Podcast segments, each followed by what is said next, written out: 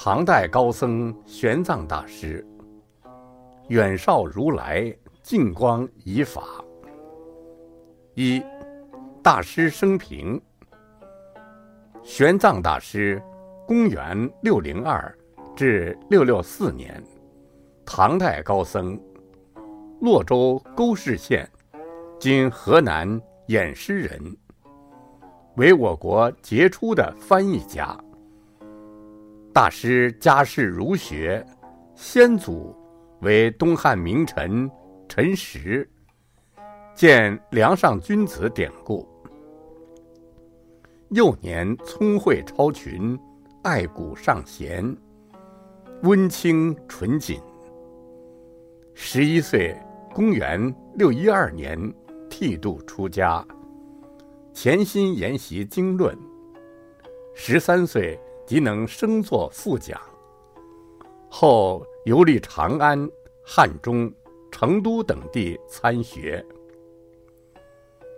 大师因发现诸家之说纷纭不同，且经文译本亦不尽相同，令人不知所从。为求得总括三成统一学说《于学师地论》的范文真本。而发心到天竺游学，解决疑难。当时出国之禁很严，未得准许。贞观元年（公元六二七年八月），朝廷因饥荒，允许百姓自行求生。大师混迹灾民中，离开长安。冒岳宪章，思往天竺，沿新疆北路，经中亚地区，见流沙之浩浩，至雪岭之巍巍。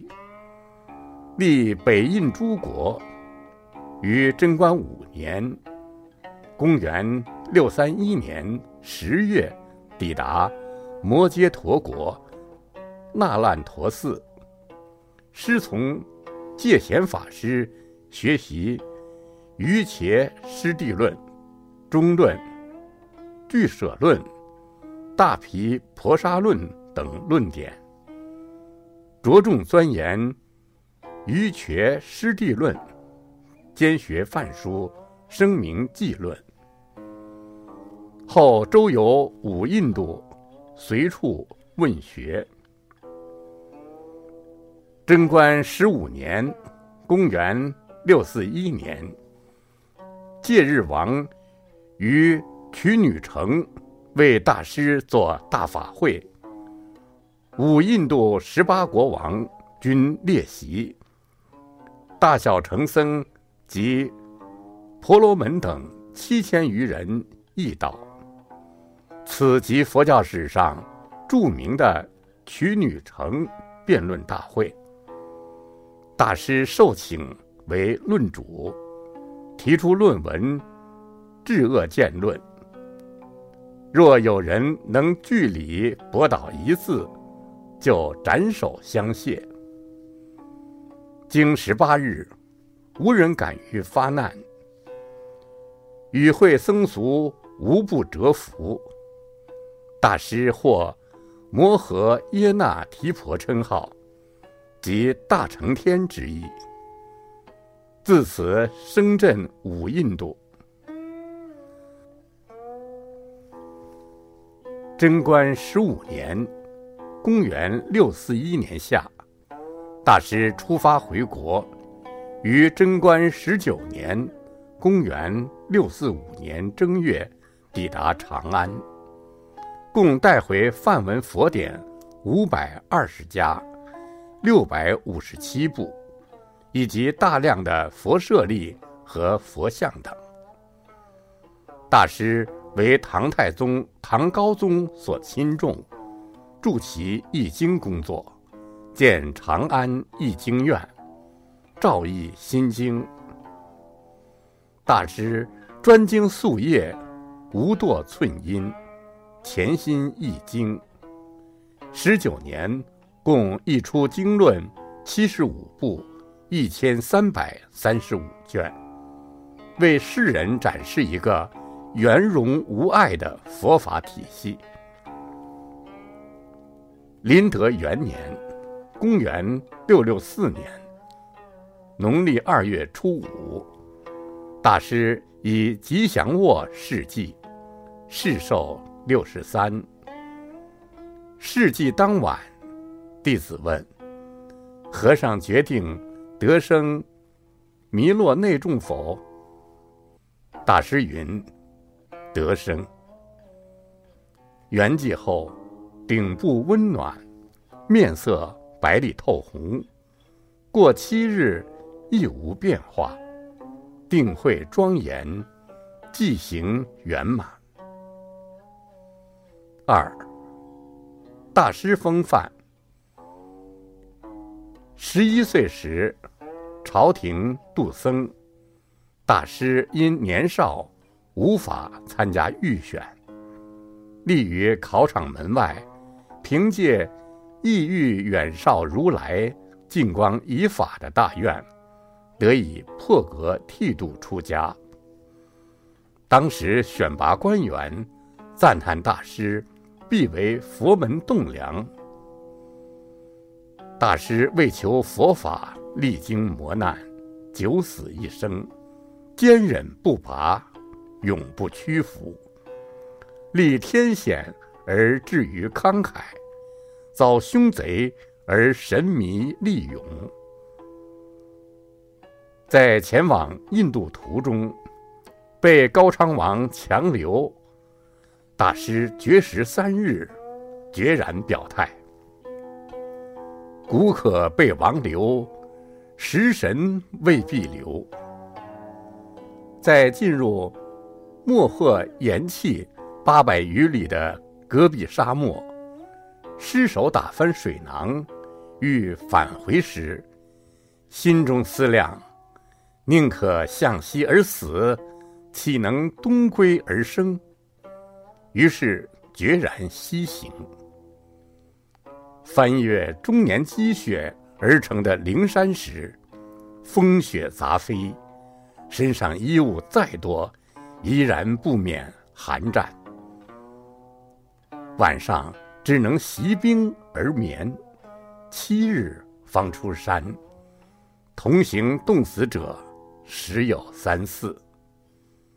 进入阿耶莫曲国途中，遇盗贼要取大师性命祭神，大师毫无惧色，发愿往生。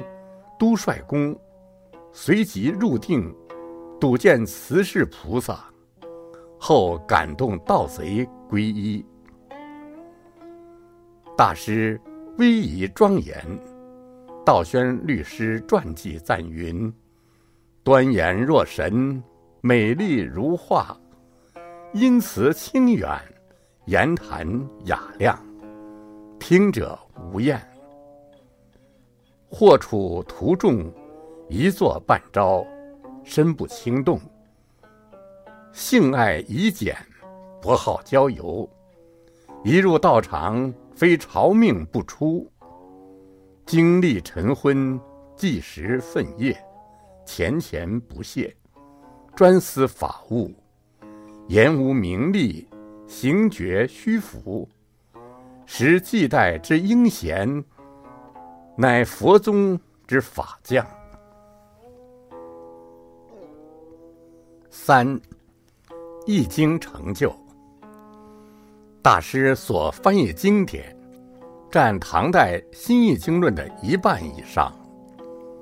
译出之主要经典有《大般若经》六百卷，《瑜伽师地论》一百卷，《大毗婆沙论》二百卷。俱舍论、成唯识论、设大乘论等，大师于印度所学，遂尽传至中国。大师提倡忠于原点，逐字翻译的《易经》新规则。后代易经家每以玄奘大师所立之定则为法事。而称大师以前所译之经为旧译，称大师以后所译之经为新译。大师除易经外，著有《八十规矩颂》《大唐西域记》。四、净土贡献。原鸠摩罗什大师所译《佛说阿弥陀经》的往生净土，正因经文是一心不乱，世人终时心不颠倒。此说不免令净宗学人望闻却步。玄奘大师重新翻译此经，经题为《称赞净土佛》。摄受经新译文阐明往生正因是信念不乱，临命终时慈悲加佑，令心不乱，助净宗学人增长了信心。平时信愿念佛，临终即得加佑往生之果。五结语。玄奘大师以大慈悲愿力，为传承佛法，只身冒险，游历印度十七年，殚精竭虑，专注译经十九年，以一生圆满的行持，实现远绍如来净光以法的志向。万古风游，一人而已。